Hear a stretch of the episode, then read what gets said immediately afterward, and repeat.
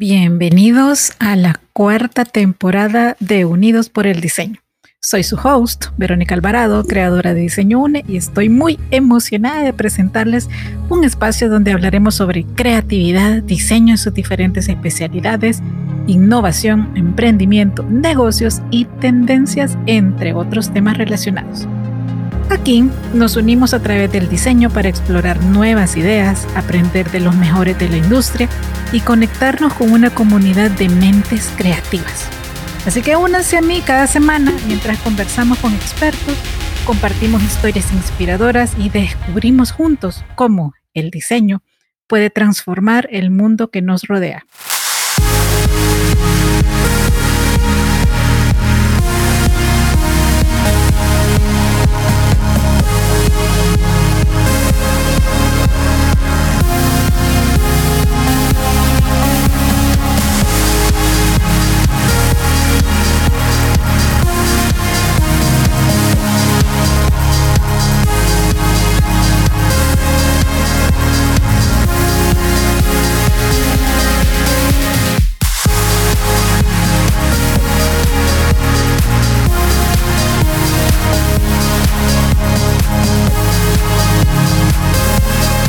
Unidos por el diseño.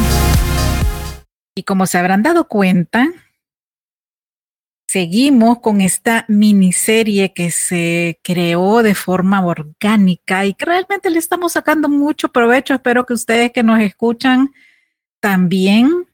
Y pues vamos a seguir con el tema de los libros y ahora les digo, me encanta poderles compartir y estoy muy agradecida con esta nueva inspiradora por aceptar la invitación y vamos a conversar sobre cómo crear historias convincentes y conectar con las personas con Lauri García. Hola Lauri, ¿cómo está? Bienvenida. Buenos días, buenas tardes, buenas noches, depende de dónde nos escuchen. Saludos a todas las personas que se conectarán desde el futuro para escucharnos, hablar sobre escritura, sobre libros. Y muchas gracias por la invitación, es un honor. Un placer para nosotros. Y bueno, yo les voy a compartir una pequeña reseña. La verdad, la trayectoria de Lauri es muy grande, muy interesante. Es una mujer súper preparada y les digo que hace poco tuve el privilegio de participar en uno de sus talleres. La verdad es que en muy poco tiempo ella logró sacar de nosotras, porque era un taller solo para mujeres, pues mucho, yo diría que demasiado para uno quitarnos el miedo a escribir y el otro a compartir. Pero, a ver, escuchen. Lauri García Dueñas es escritora y periodista, maestra en Comunicación y Cultura por la Universidad Nacional Autónoma de México, becaria de la Fundación Heinrich Böll, ha publicado diversos poemarios, aquets. De los poemarios tenemos La primavera se amontina, Sucias palabras de amor, Del mar es el ahogo. Ha recibido también premios muy importantes y en junio del 2022 publica su primera novela llamada Ella, no solas, con la casa editorial de México, Abismos. Es coautora de los libros de investigación periodística Tribus Urbanas en El Salvador y El asesinato de Roque Dalton, Mapa de un Largo Silencio. Para teatro ha escrito Mientras más se grita, menos se mata, Mamífera, El deseo de los otros no se puede controlar, Del otro lado del cielo y No todo está perdido. Algunos de sus textos han sido traducidos al inglés, catalán, alemán, italiano y árabe. Ha participado en lecturas en voz alta y talleres en Kenia, Francia, Colombia, Chile, México y El Salvador. Por otro lado, también ha colaborado en proyectos con el PNUD, AECID, ONU Mujeres, Oxfam, FCAM, FECAM y Fundación Heinrich Böll. Ha impartido talleres presenciales y en línea con la UNAM, Universidad del Claustro de Sor Juana, Universidad Loyola del Pacífico, Escuela Superior de Economía y Negocios ESEN, y distintos centros culturales, comunidades e incluso 3 reclusorios de México. Es coordinadora de la red de exbecarias y exbecarios de la Fundación Heinrich Böll y colaboradora de Alaraca. Como les decía hace un rato, ha sido premiada múltiples veces, de los cuales les voy a compartir. Primer lugar único nacional en la edición 24 de los Juegos Florales de Poesía de San Vicente, El Salvador 2015. Primer lugar único nacional en la edición 17 de los Juegos Florales de Poesía de Chalatenango, El Salvador 2016. Además, ha sido ganadora de los fondos por investigación corta de la red de exbecarios y exbecarias de la Fundación Heinrich Böll en 2020. Como se dan cuenta, es una trayectoria impresionante y estoy segura que hay muchísimo más. Y acá, Lauri, tenemos la tradición que le damos también a ustedes el espacio de contarnos un poco más sobre quiénes son y otros datos de interés. Así que cuéntenos un poquito. Bueno, en esta parte que a mí me toca presentarme, creo que como escritora salvadoreña, mujer, pues primero celebro algo que todos damos casi por hecho cuando nos levantamos en las mañanas, y yo, digamos que celebro que la literatura para mí ha sido mi tabla de salvación, el motor, el caldero que me mantiene con vida. Digamos que creo que muchos de los procesos artísticos pues tienen que ver con ciertas neurodivergencias que cuando se canalizan en el arte pues pueden dar frutos resplandecientes, pero yo nací en 1980 en un país convulso y atravesé muchas circunstancias alegres y dolorosas durante mi infancia, pero lo que me ha mantenido viva hasta los 43 años y sin exagerar creo que ha sido la lectura y la escritura. Yo decidí que iba a ser poeta desde los 8 años, cuando leí La salamandra de Claudia Lars en el libro Tierra de Infancia, que todos tienen por ahí en sus casas y se los recomiendo mucho. Yo elegí como mi... Bueno, yo elegí, pero también dicen las y los teóricos que la poesía te elige, ¿verdad? Entonces, digamos que yo elegí y fui elegida por esta donación que es la poesía, que es uno de mis principales oficios y todos los que se remiten a la palabra. Y bueno, a mí como mujer salvadoreña, como niña salvadoreña, me decían que la poesía no me iba a llevar a ninguna parte. Así, y te dicen, te vas a morir de hambre. Y realmente puedo decirles a todas las personas que quieran desarrollar su vocación literaria que no escuchen esas voces, porque digamos que gracias a mi palabra y a toda mi carrera y a todo el ejercicio que yo he hecho de mi palabra oral y escrita, pues he podido representar a El Salvador en África en el 2013, pude representar a El Salvador en París, ahí en el Teatro de los Poetas cuando yo tenía 27 años, pude representar a El Salvador en Chile también, en Colombia, en el Festival de Medellín, que es el festival más importante de poesía de todo el mundo. Entonces realmente fue al revés.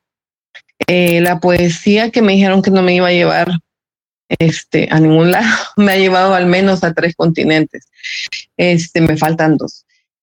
Acepto invitaciones y también quería presumir, porque salió la notita por ahí en el periódico cuando eso sucedió en el 2021, entre más de 300 trabajos pude traer a El Salvador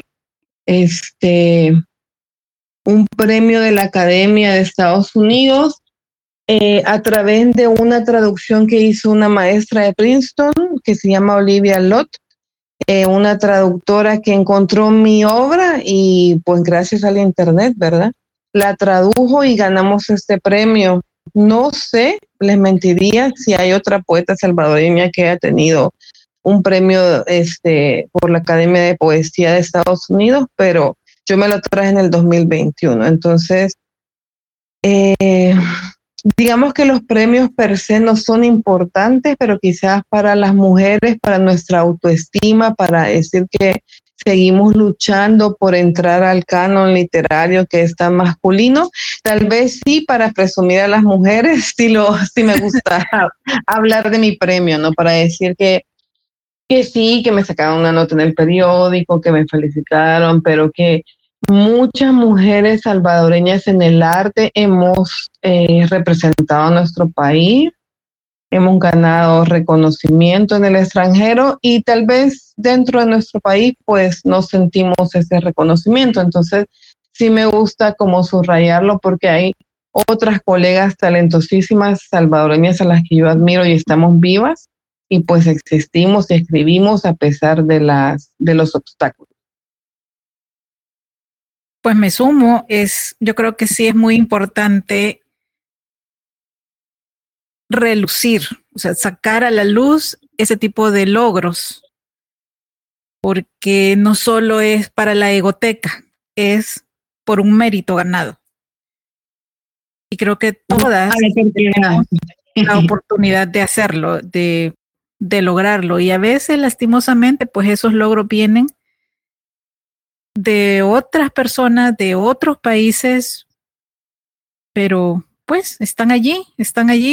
Al alcance de todos y de un desarrollo también, de un compromiso en el desarrollo de nuestro talento, en una formación paralela y pues como usted lo dijo hace un momento, de descubrir y también dejarse llevar por un inicio de una pasión, pero que también lo ha llevado al mundo profesional. Pero comencemos. Vámonos un poquito atrás, Lauri. ¿Cómo fue ese inicio? ¿Cómo empieza ese apasionante mundo de las palabras, de las letras en usted? Fíjese que yo soy la tercera de 5 hermanos. Mis padres fueron, ya están retirados, catedráticos universitarios e intelectuales. Y en mi casa todavía, y en la mía ya, rebalsaba aquellos libreros, literalmente, ¿verdad? Uh-huh. Y yo fui una ávida lectora desde que aprendí a leer. Recuerdo con cariño, quizás de esas primeras épocas, los cuentos de la tía Panchita que me trajo mi madre de un viaje a Costa Rica, de una autora costarricense. Recuerdo con profundo amor ese libro que me hizo elegir mi camino vital, que es Tierra de Infancia de Claudia Lars. 100 años de soledad, que lo leí cuando tenía como 9 años. Ninel se fue a la guerra, que lo leí también como a los 9 años, pero es para mayores de 18 años porque es sobre la historia de El Salvador, pero es como muy, muy dolorosa. Y yo estudié en el externado de San José de los 5 años a los 17, y pues ahí teníamos una educación intelectual, académica muy fuerte, y los miércoles, mientras estábamos en primaria, nos llevaban a la biblioteca y teníamos que elegir un libro para leerlo, un libro en una semana. Entonces era como opción, no era obligación, pero tú ibas a la biblioteca, te formabas y te llevabas un libro. Yo sospecho que muchos de mis compañeros, pues porque lo vi, metían el libro en la mochila y no lo sacaban en una semana, ¿verdad? Pero yo con otra amiga que se llama Irma Vides, nos formábamos al principio de la fila para que la bibliotecaria nos sacaba como unos 30 libros infantiles y así si nosotras llegábamos primero podíamos elegir. Entonces en esos primeros tiempos de esta bibliotecología que nos que nos daban en la infancia, pues yo leí mucho, leí Mujercitas, leí mucha literatura policial, me gustaba en ese entonces, leía Agatha Christie, y leí en mi casa y adolescente, y fue como una combinación extraña, porque también siempre fui muy deportista y entonces sí me gustaba el deporte, sí le entraba al deporte, pero también era ratita de biblioteca y bueno, lo sigo siendo, o sea, a mí me costaba mucho comunicarme con las personas. Creo que cuando cumplí como 14 años empecé a comunicarme más con los seres humanos, pero muy pequeña me costaba, entonces pues me cerraba a leer y así,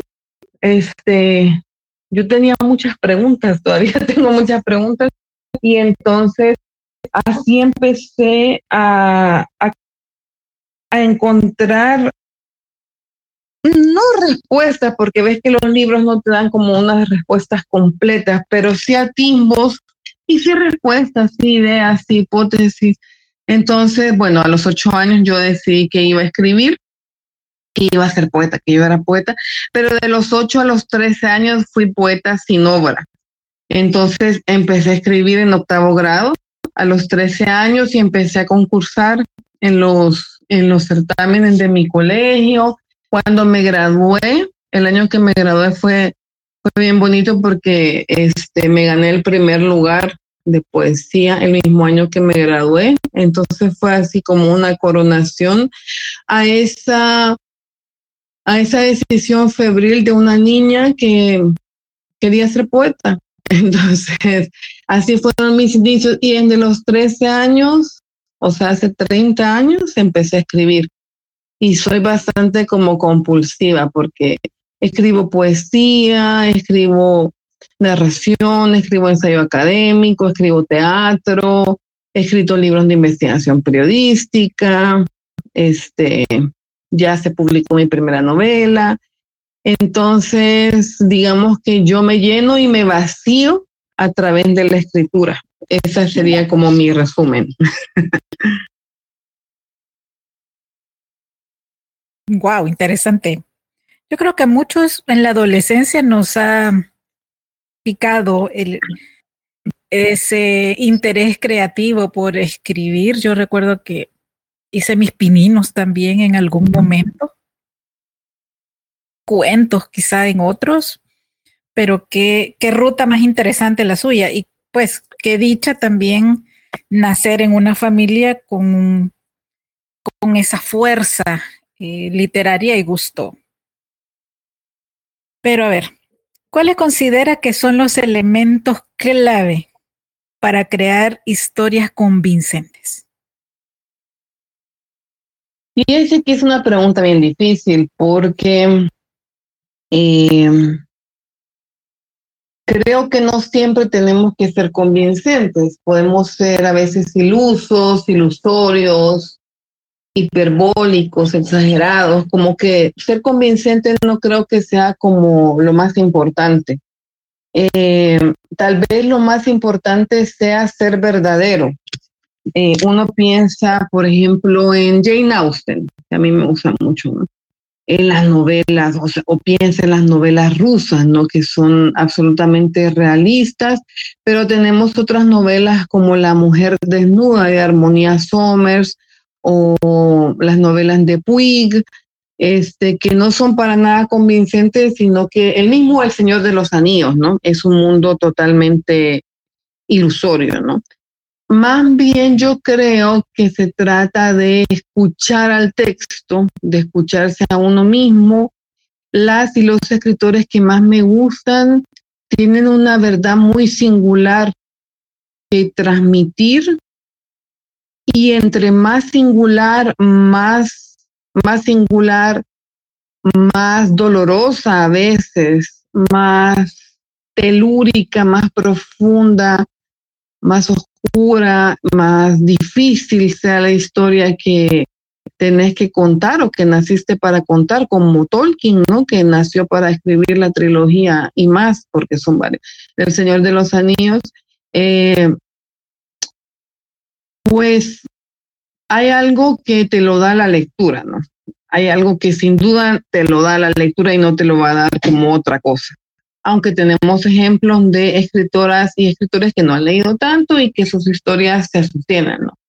Pero la lectura te da las herramientas, tal vez no es su tutorial, así que introducción, nudo, desenlace, ¿no? Pero te da como un tempo, te da una textura, te da algo intelectivo. Entonces, yo lo que les diría, como quizás a las personas con las que trabajo, adultas mayores, jóvenes que están escribiendo narrativa o poesía o guión, es que se sienten en silencio en su casa, en su escritorio, y sientan y piensen lo que le quieren decir al mundo. Y lo que le quieren decir al mundo tal vez sí es doloroso, muy oscuro, muy terrible. Y pensemos en Hitchcock y Psicosis, ¿verdad? Pero que realmente en un discernimiento consigo mismas decidan lo que quieren contar. Porque no hay mayor...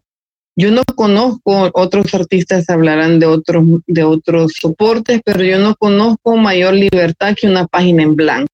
O sea, no conozco, tal vez viajar se le parece, otras cosas se le parecerán, pero cuando tú tienes una página en blanco y la puedes llenar a tu gusto, sin presiones familiares, sociales, políticas, eres completamente libre. Entonces, que no sucumban como, por ejemplo, Gabriel Said dice que muchas personas quieren tener éxito en la literatura, quieren vender, quieren ser conocidas, y que esos no son como metas deseables, porque esas son metas como secundarias que muchas veces tienen que ver con el azar, no siempre con la disciplina. Entonces, más bien como que Gabriel Said, escritor mexicano, lo que dice es que tú te concentres en crear un texto que sea una obra de arte, que sea un texto verdadero, con características estilísticas, memorable, y que te concentres en eso. Entonces, yo creo que ahora sí, ser convincente es ser leal a tu verdad última, a una verdad singular que te va a impulsar a buscar un lenguaje singular, no estas frases trilladas, así de superación, frases fáciles, o sea, un lenguaje profundo, complejo, que te va a permitir vaciarte y hablarle desde tu humanidad a otros seres humanos. Eso les diría yo a las personas que quieren escribir historias. Wow, me encanta. Amé esa frase de que no conoces más libertad que una página en blanco. Sí, hagamos camisetas. Sí, te escuchaba y yo estaba en mi cabeza como, yo soy diseñadora y para mí el mundo es visual, eminentemente. Sí. Estaba viendo las portadas de tus libros. Ah. ¿Cómo decides la portada de un libro? Fíjate que me encantan las portadas de mis libros. La primavera se amontina. Bueno, yo siempre admiro, yo ratita de biblioteca, admiro a todos los artistas visuales, así los venero. Venero a las personas que ven el mundo a través de lo visual, a los arquitectos, quizá porque mi talento y mi experticia es así, estar encerrada leyendo y escribiendo, ¿verdad? Entonces, pero me considero o sea, a mí me encanta ir a museos, me encanta ir a galerías, me encanta conocer artistas visuales. Entonces, mi primer libro, La primavera se amotina, que puede ser como, ahora la veo con un gran cariño, que es como una fotografía de una rosa quemándose, pero la hizo Omar Carbonero, que es un fotógrafo de aquí de El Salvador y que leyó algunos de los poemas y eligió esa foto, y hay pocos ejemplares ya de La primavera se amotina. Eso fue en 2005 y la verdad mi editor, que En ese entonces la editorial se llama El Cuervo, pero la editorial fue mutando, luego se convirtió en Aura y luego se convirtió en Índole Editores. Y entonces el editor Carlos Clará y el poeta Osvaldo Hernández realmente y Santiago, el diseñador, hicieron un libro muy bonito de bolsillo que tenía solapa. Y en el 2005 con un cartón, la portada es de cartoncillo grueso y la verdad quedó muy bonito. También la composición tipográfica es muy importante. Bueno, te empecé a hablar de La primavera se amotina, pero te podría hablar de todas las portadas de los libros y te voy a hablar también de la portada que hizo Editorial Literal y Majo Ramírez. Para el tiempo es un texto indescifrable, que es precioso, que es un pajarito en papiroflexia y que me encantó porque se nota cuando el diseñador lee el libro. Ese es un dato muy importante para los diseñadores gráficos y los ilustradores también. Sí, y me encanta la portada de Atávica Memoria Virginia, que la hicieron aquí en El Salvador, y también yo dije, ese muchacho sí que leyó el libro. Hizo una ilustración preciosa de una mujer que va arrastrando una tela, pero es todo el libro, o sea, la síntesis del libro en una imagen. Cada libro tiene es como un nacimiento, donde varios artistas participan, el diseñador tiene todo que ver, pero digamos que mi trabajo en conjunto con el área editorial ha sido hasta ahora muy buena experiencia. Y me gustan todas las portadas de mis libros, creo que casi nadie puede decir eso. Bueno, ok. Bueno, volvamos a tu proceso creativo como escritora. ¿Hay algún ritual específico? ¿Eres diurna, nocturna? Luego de tantas publicaciones, ¿cómo ha madurado tu proceso creativo? ¿Nos lo puedes describir? Pues fíjate que yo creo que ha cambiado.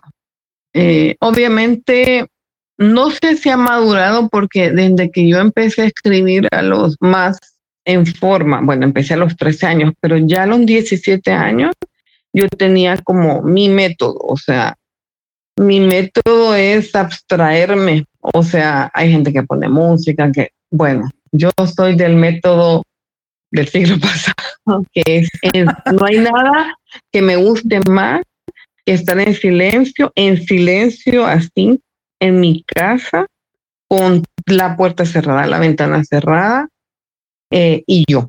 O sea, sí he escrito libros, por ejemplo, en el transporte público y uso mucho como el cuaderno para escribir poesía. Pero, por ejemplo, ahorita que tengo que entregar un artículo, un reportaje, pues yo quisiera aquí que ni el sol me diera, ¿verdad? Cuando escribí mi tesis de maestría me metía de 9 de la mañana a 9 de la noche en una biblioteca durante meses. O sea, sí. Ahí sí me daba un poco el sol, ¿no? Pero mi método es encerrarme, abstraerme. Sí me apago las redes en los momentos como más arduos del trabajo. Me encanta el café. Y eso me gusta, como que esté un poco oscurito, una lamparita, mi compu, mi ventilador y la puerta con doble llave. Ahora que me vinieron a tocar, como que hasta me asusto. Entonces creo que es un método bastante... una concentración total. Ajá, sí. O sea, y por ejemplo, cuando estoy escribiendo no ficción, que es como mi parte periodística, termino de reportear, termino de juntar todo el material que voy a poner en el reportaje y luego me siento a escribir así, me encierro. Hago todas las entrevistas y todo lo que tengo que hacer y ya luego me encierro. Y cuando escribo poesía, cuando escribí la novela, sí, el encierro. Aunque la poesía, fíjate que es bonito porque la poesía la puedo escribir afuera, en mi cuaderno, he podido escribir así en las estaciones de metro de México, en los viajes, en la playa, como que para escribir poesía no siempre me encierro, pero para escribir la novela creo que la terminé porque me encerré, la tesis la terminé porque me encerré. Entonces el teatro me gusta porque el teatro lo que hacía era como entrevistar a los actores que iban a encarnar los papeles y luego ya me iba a encerrar a mi casa. Pero la primera parte sí era entrevistarlos, preguntarles, ¿y les parece esto? Y hacía como entrevistas tipo periodísticas y los actores así como, ¿y esta mujer? Pero nos quedó muy buen resultado. Esa, mi primera experiencia teatral, Mientras más se grita, menos se mata. Pues me encantó, fue un muy buen resultado. Y Mamífera la escribí en un café. Mamífera la escribí porque no me podía encerrar porque tenía un hijo muy pequeño. Entonces lo dejé una tarde con la niñera y yo decía, ya no aguanto. Qué difícil ser primeriza. Y me fui a un café y de una sola vez la escribí así. Empecé en la compu. Y ya la había tenido como en la cabeza mucho tiempo y como taca, taca, taca. Y en unas horas ya la tenía fuera del cuerpo. Wow. Entonces, por eso te digo, no sé si es que he madurado. La cuestión es que hay un método distinto para cada obra. O sea, depende de lo que estés escribiendo, hay un método distinto. Sí, eso noto y qué rico que también te permitas esa exploración creativa, porque si bien ya tienes como un espacio propio, muy explorado, muy tuyo, pero de repente también poder escribir en un café y ahora te cuento que puedes tener audífonos de cancelación de ruido, entonces déjate escuchar el afuera y te abstraes más. Son una maravilla. Sí, yo me quiero comprar uno, fíjate, porque yo también soy TDAH y soy un poco auti, entonces sí tengo mi cosa que... Por ejemplo, yo admiro a la gente que puede escribir con música. Pero es que también te dedica música, ajá. Ajá, pero yo ni siquiera instrumental, ni los violines aguanto cuando estoy escribiendo así como, ni ambiental, o sea, es como, yo tengo que estar como que se oiga el tecleo, así, tiquete. Entonces, pero sí, ya vi los de la cancelación del ruido y sí, me interesa mucho. Son lo máximo, porque de verdad, puedes estar en un lugar muy concurrido y... No escuchas, mi pareja que me va a oír, ya saben, los que me quieran regalar el regalo de Navidad puede ser anticipado para una persona como yo. Ok. Bueno, la conexión emocional con los lectores es esencial. ¿Cómo lo abordas? ¿Cómo es esa tarea de conectar con las personas a través de tus escritos?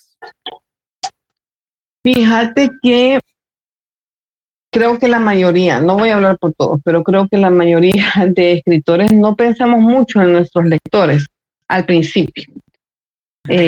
No, pero no voy a hablar por, no me vayan a venir a regañar a otros, voy a hablar por mí, Lauri. Yo no pienso en mis lectores al principio, yo pienso en que tengo que sacar de mí algo que yo, Lauri, quiero decir. Porque solo pienso en los lectores al principio cuando en periodismo, que te dicen, escríbeme sobre este libro, hazme una reseña, hazme este reportaje, que casi últimamente no me pasa, casi siempre yo soy la que elijo los temas. Creo que las periodistas sí pensamos más en nuestros lectores definitivamente porque es un método más cerrado, el método periodístico. El poema funcione y la historia funcione en mis propios términos. En que salga lo que yo quiero decir. Sea poema, sea la novela, y en teatro, bueno, en teatro sí, como que hago entrevistas y obviamente me comunico con el director, ¿verdad? Pero pero en poesía no, en poesía es más un solipsismo, y la novela que escribí realmente era lo que yo quería poner, porque si me hubiera puesto a pensar en mi familia y en la sociedad salvadoreña, se lo juro que no la escribo. Uh-huh. Entonces, pero luego pasa, o sea, mi consejo es que seas tan verdadero y tan honesto que tu honestidad y tu singularidad conecte con la singularidad de las demás personas, porque a mí me encanta, porque tengo abiertas las redes sociales, cuando la gente desde otros países o desde acá me escribe: leí tu libro. Primero me ruborizo, porque escribir es creer a ciegas que alguien escucha, y a veces yo creo que estoy sola, como en mi casa, escribiendo como loquita y que nadie me va a leer. Pero de repente aparecen mis lectoras y mis lectores. O sea, aparece en Instagram una chica diciéndome: mis compañeras del colegio se aprendían tus poemas de memoria. Aparece una chica en un bar diciéndome: usted es Lauri, yo leo su blog. Aparece una chica en el Facebook: yo soy mexicana, para mí su libro Sucias Palabras de Amor me acompañó durante toda mi relación tórrida con una persona. Ya no estoy con esa persona, pero me sigue encantando su libro. Entonces, esa parte es muy importante. Yo no lo puedo calcular porque no sé quién me va a leer. Uh-huh. Pero sí trato de ser absolutamente honesta para que la gente que me lea, pues me sienta eso. Y sienta mi verdad, y que mi verdad conecte con su verdad. Pero digamos que sí trato de escribir sin prejuicios, o sea, sin querer quedar bien con alguien, porque como te decía, si la página en blanco es la libertad absoluta, si empiezo a pensar que quiero vender libros, que qué va a pensar la gente, que entonces no escribiera. Sí. Si estuviera pensando como en vender, uh-huh, o en quedar bien. Creo que venimos de una sociedad en la que quedar bien es como la obligación, y yo no quiero quedar bien con nadie, quiero ser verdadera. Perfecto. ¿Qué pasa cuando tienes un bloqueo creativo? Por ejemplo, como lo que nos comentaste con tu primer hijo, muy bebecito, tenías algo internamente que sacar, que ya en tu mente había alcanzado el punto máximo en su conformación y solo faltaba sacarlo. Pero ¿qué nos puedes compartir sobre algún desafío creativo? ¿Cómo lo superaste? Fíjate que desde los 13 años hasta los 43, la única vez que no escribí, estaba atravesando una depresión clínica a mis 19 años. Y yo misma me aplasté, me censuré. Dejé de escribir, dejé de creer en mi palabra. Y cuando salí de esa depresión con asistencia psicológica y el cariño de las personas que me quieren, ¿verdad? Me prometí a mí misma como que no me volviera a dar eso de no escribir. Cuando tenía 36 años y estaba con mi primer hijo, yo soy madre tardía de dos hijos de 7 y 3 años, o sea, no tuve hijos pequeña, ¿verdad? Entonces, soy mamá ya mayor. Entonces yo lloraba y decía: no, yo ya no voy a ser escritora, solo voy a pasar atendiendo a este bebé que llora mucho. Entonces, así los primeros 3 meses del posparto dije no, pero lo que nunca voy a dejar de ser es ser lectora, porque para mí leer es la forma más dócil y más noble de escribir. Porque cuando sos lectora es como ser espectadora, no estás tú haciendo el tinglado ni creando el ambiente, solo lo estás disfrutando. Entonces dije, no, yo voy a leer Cumbres Borrascosas, que es un libro que siempre había querido leer y que es voluminoso, ¿verdad? Entonces yo estaba como amamantando y en la noche así, y leía aquel libro tan hermoso, que todo el mundo lo tiene que leer, Cumbres Borrascosas, alguna vez en su vida, sobre todo cuando esté atormentado, ¿verdad? y cuando no vea salida de nada. Qué precioso. Entonces yo dije, no dejo de ser, la maternidad no me quitó la escritura porque no me quitó la lectura. Y yo creo que seguiré siendo escritora hasta el último día de mis días, pero creo que no dejan de escribir mientras estés leyendo. Ok. Me encanta tu visión, esa fuerza que nos transmites a través de invitarnos a ser auténticos en el trabajo, en lo que produces. Obviamente esto también va a la marca personal. Y yo también comparto el gusto contigo de escribir a mano y a lo mejor de irme a otro lugar a explorar mi potencial creativo. Sé que no eres muy fan de la inteligencia artificial, pero es algo que ya es parte de nuestro día a día y no sé qué tanto más a partir de ahí. Pero hay un boom muy fuerte ahorita en la producción de textos, tanto para el área creativa como otras. ¿En qué lugar dejarías tú en tu proceso creativo la inteligencia artificial? Fíjate que cuando yo tenía como unos 16 años leí un ensayo de Isaac Asimov que hablaba sobre el momento en que las máquinas iban a hacer el trabajo más aburrido y nos iban a dejar solo el trabajo creativo a los humanos. Uh-huh. Yo creo que esa es como una buena propuesta, como decir, por ejemplo, hay mucho texto. Por ejemplo, un manual de cómo usar tu freidora de aire o manuales, bueno, todo lo que es como género literario manual, o sea, cómo prender aparatos y conectar a algo, no sé, o hasta manuales para hacer cosas, si quieren, más creativas, ¿no? Creo que eso me encantaría que lo hicieran las máquinas, porque debe estar feo como, o una enciclopedia, como una Wikipedia, o como, no sé, por ejemplo, una taxonomía, un álbum, algo que tenga que ver con compilación de información. ¿Por qué no dejárselo a la inteligencia artificial? Yo, Lauri, no leería como algo hecho por la inteligencia artificial, pero fíjate que hay algo que se llama ghostwriter, escritor fantasma. Muchos de los libros de los autores que hay libros de personas que aparece la foto y no sabemos si esa persona escribió el libro. O sea, hay como obreros de la palabra. Yo conozco, en México conocí ghostwriters. Yo tuve un muy querido amigo que escribía tesis de doctorado, tesis de maestro, o sea, un tipo súper erudito, ¿verdad?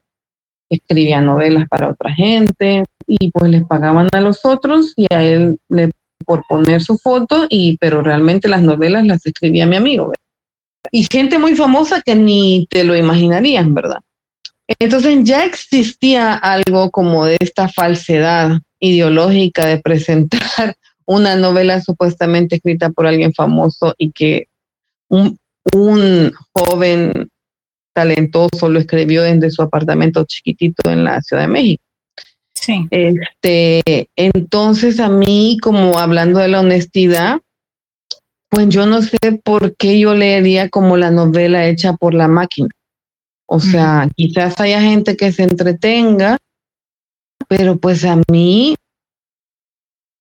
no me gustaría, no quisiera tener la experiencia. Sé que tarde o temprano quizás no me dé cuenta, o muchas de las cosas que ya leí quizás las hizo la inteligencia artificial, pero yo sigo creyendo que la inteligencia humana es la que me seduce.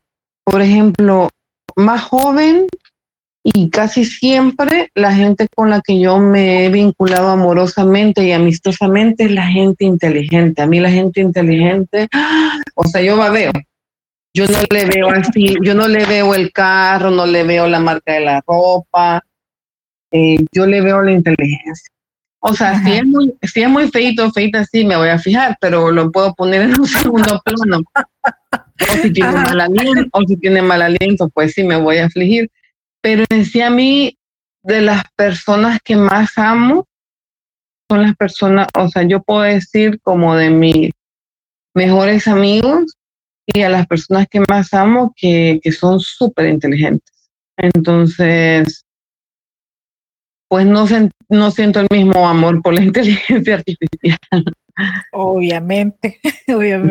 O sea, como poder hablar con alguien así, o sea, para mí, estar cerca de maestras y maestros que yo he tenido, personas que me han forjado, grandes escritoras y escritores con los que yo estudié en México, pues yo babeaba, o sea, yo me sentaba en la butaca. O los filósofos, las filósofas vivas, ¿no? O sea, los maestros te sientas y ni parpadeas, así como... ¡Ah! Sí. Entonces, sí, puedo verte. Y me identifico también. A ver, ¿hay alguno de tus libros que te interese o te lo has planteado en algún momento? Por ejemplo, una J.K. Rowling, cuando le dicen, queremos hacer la película de tu primer libro. ¿Te has planteado la idea de llevar a las imágenes, no precisamente una película, pero un corto, un libro ilustrado? ¿Te has planteado esa posibilidad de llevar al mundo visual alguna de tus obras? Hay un corto, me encantaría. Un corto sí, me encantaría. Gracias por darme a papá, si tú puedes. Pero fíjate que, por ejemplo, hay un cantautor guatemalteco que sí musicalizó una versión de uno de mis poemas y la verdad se siente súper bien. O sea, te sientes bien. Y lo que sí he sido muy feliz, y eso voy a hablar de Mientras Más Se Grita, Menos Se Mata, que se estrenó en México en 2011 y vino de gira aquí a El Salvador en 2012. Recuerdo muy bien una presentación que hicimos de Mientras Más Se Grita, Menos Se Mata, que yo había escrito la obra, bueno, la adaptación, porque sí, parte de una obra francesa, pero tropicalizada, pero bueno, yo había recreado los diálogos, etcétera. Y entonces el director, que era un director mexicano, puso el escenario como si fuera una pasarela de moda, porque se le ocurrió. Y puso la multimedia y todo, ¿no? Esa fue la 11ª vez que mi obra se presentaba en público, o sea, ya había estrenado. Esa vez yo estaba en primera fila.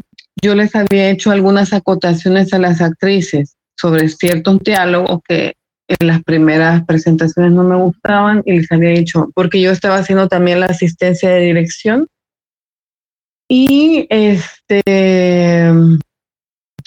entonces me acuerdo que me cayó el sudor de ellas, porque yo estaba así, me cayó en la cara, no en la boca, por suerte. Pero así, y fue, ellas estaban totalmente dentro del personaje. Ajá. Y yo sentí algo increíble, o sea, no se los puedo describir. Y casi me pasa lo mismo una vez que yo estaba ayudándole a la directora a coser el telón de esta obra Mamífera que se estrenó en Acapulco,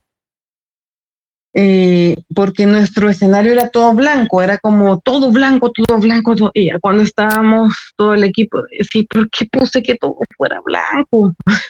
Bueno, pero estábamos queriendo tender un telón gigante en un bar, porque presentamos una obra blanca en un bar muy sucio, pero todo era blanco, así prístino. Y yo me puse a llorar, estaba llorando así, cosiendo, y yo decía, ¿por qué no estoy en mi casa? ¿Por qué estoy haciendo teatro? Pero bueno, ya ver la obra fue maravilloso. O sea, también me tuve que meter en la cabina de sonido otro día con mi hijo de pecho. Y son esos momentos que sí, ¿por qué no estoy en mi casa? Pero porque soy artista, o sea, y mis hijos lo saben, o sea, soy artista y a veces no estoy con ellos porque estoy recitando poemas en una plaza pública, porque me voy de viaje. Entonces ellos creo que ya sospechan. Bueno, hay uno de mis hijos que dice que yo soy escritora y vivo adentro de los libros. Entonces, pues eso es lo que soy. Uh-huh. Y pues ya ni modo. Por eso no siempre estoy en mi casa, por eso a veces estoy llorando, viendo cómo cuelgo un telón en un lugar. Ok, qué linda anécdota, la verdad, a pesar de lo trabajoso. De las lágrimas. O sea, que eso puede ser. Y bueno, casi finalizando este episodio tan interesante con Lauri García. Lauri, ¿qué consejos le darías a aquellos que están empezando en el mundo de la escritura? Fíjate que empecemos por eso de la egoteca. Fíjate que yo les diría, porque hace poco fui a ver a una escritora salvadoreña, pero que no había leído a las otras escritoras salvadoreñas. Es muy buena, sí, pero no ha leído como a sus antecesoras. Entonces yo creo que yo les diría que nadie de nosotros es el primero, que la primera persona que empezó a escribir se llamaba Enjeduana y vivió en Mesopotamia hace 5.300 años, y que tenemos el compromiso de no leerlos a todos, nunca acabaríamos, pero sí de leer autoras y autores salvadoreños, porque somos salvadoreños, luego latinoamericano, el canon latinoamericano, leer muchas mujeres, porque hay muchas mujeres que no se leen, y de ahí pues sí, leer, escribir, y que no les digan que no van a llegar a ninguna parte, porque luego terminan en lugares bien exóticos, así en los mejores lugares que ni se imaginan, y dicen, ay, mira aquí me trajo mi trabajo, ¿no? Entonces quizás, y aunque suene muy trillado, no se rindan. Todas y todos tenemos algo muy importante que decir, y si ustedes eligen decirlo a través de la literatura, es un camino que no es fácil vivir de la literatura, del periodismo, para nada, pero no es imposible.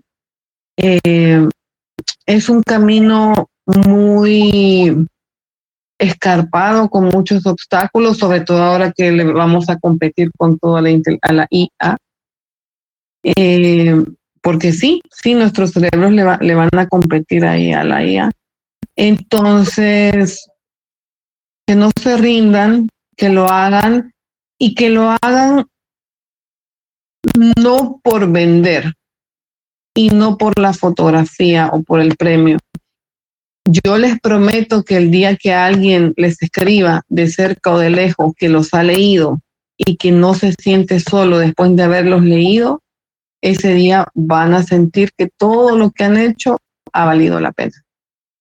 O sea, ahora sí, háganlo por esa gente que tarde o temprano nos lee y nos dice que lo que escribimos le importó. O sea, con una persona que te lea y que toques en toda tu vida, o sea, ya es el premio, ese es el premio mayor.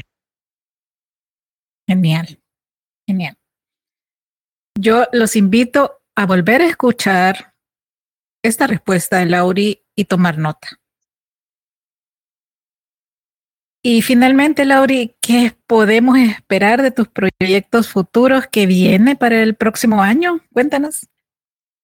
Bueno, síganme en redes. En Facebook, Lauri García Dueñas.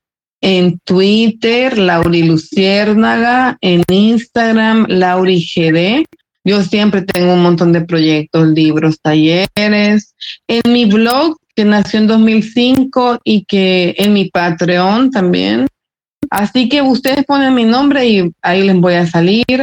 Tengo varios libros descargables gratis, porque esos, o sea, no todos, algunos los he puesto porque creo en esto de los Creative Commons.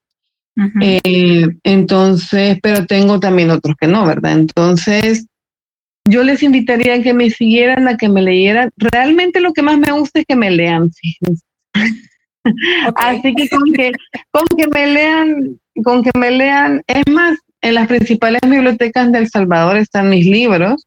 Yo siempre me encargo de que mis libros lleguen a la biblioteca para que lo económico no sea un obstáculo. Libero muchos de mis libros en internet. Compren otros porque también, pues sí, no solo de aire vive la mujer. Uh-huh. Pero sí, síganme y la verdad me quedo contenta si me leyera. Eso sería como mi gran alegría. Ok. Bueno, ahí tienen ya los datos donde pueden encontrar y seguir a Lauri García. Y pues a mí no me queda más que darte las gracias. Qué rico episodio. Gracias por compartirnos tanto de ti, de tu proceso creativo y de tu pasión por las letras. Muchas gracias. La verdad, también cuando me entrevistan me da rubor y luego ya no me callo. pero también me encanta que me entrevisten porque es una forma en la que ustedes me conocen, pero también yo me conozco, porque luego me hacen preguntas bien, bien difíciles como tú. Entonces, no estaba preparada, pero intenté hacerlo bien. No, estuvo muy bien, muy interesante. Y no eres la primera que me dice que hago preguntas difíciles o diferentes, pero también de eso se trata, pues no repetir lo mismo que yo no me había hecho. Sí. Y bueno, de nuevo, gracias, qué rico. Ojalá pueda participar en otro de tus talleres. Me gustó la primera experiencia. Así que, bueno, esperamos escucharte en un nuevo episodio. Y a ustedes, espero que también lo hayan disfrutado, que hayan tomado nota, que lean a Lauri. Ya ven que le encanta que la lean. Y también que se atrevan a sacar lo que está en su interior. Y como siempre les digo, abrazos, bendiciones y nos escuchamos pronto. Hasta luego. Hasta luego.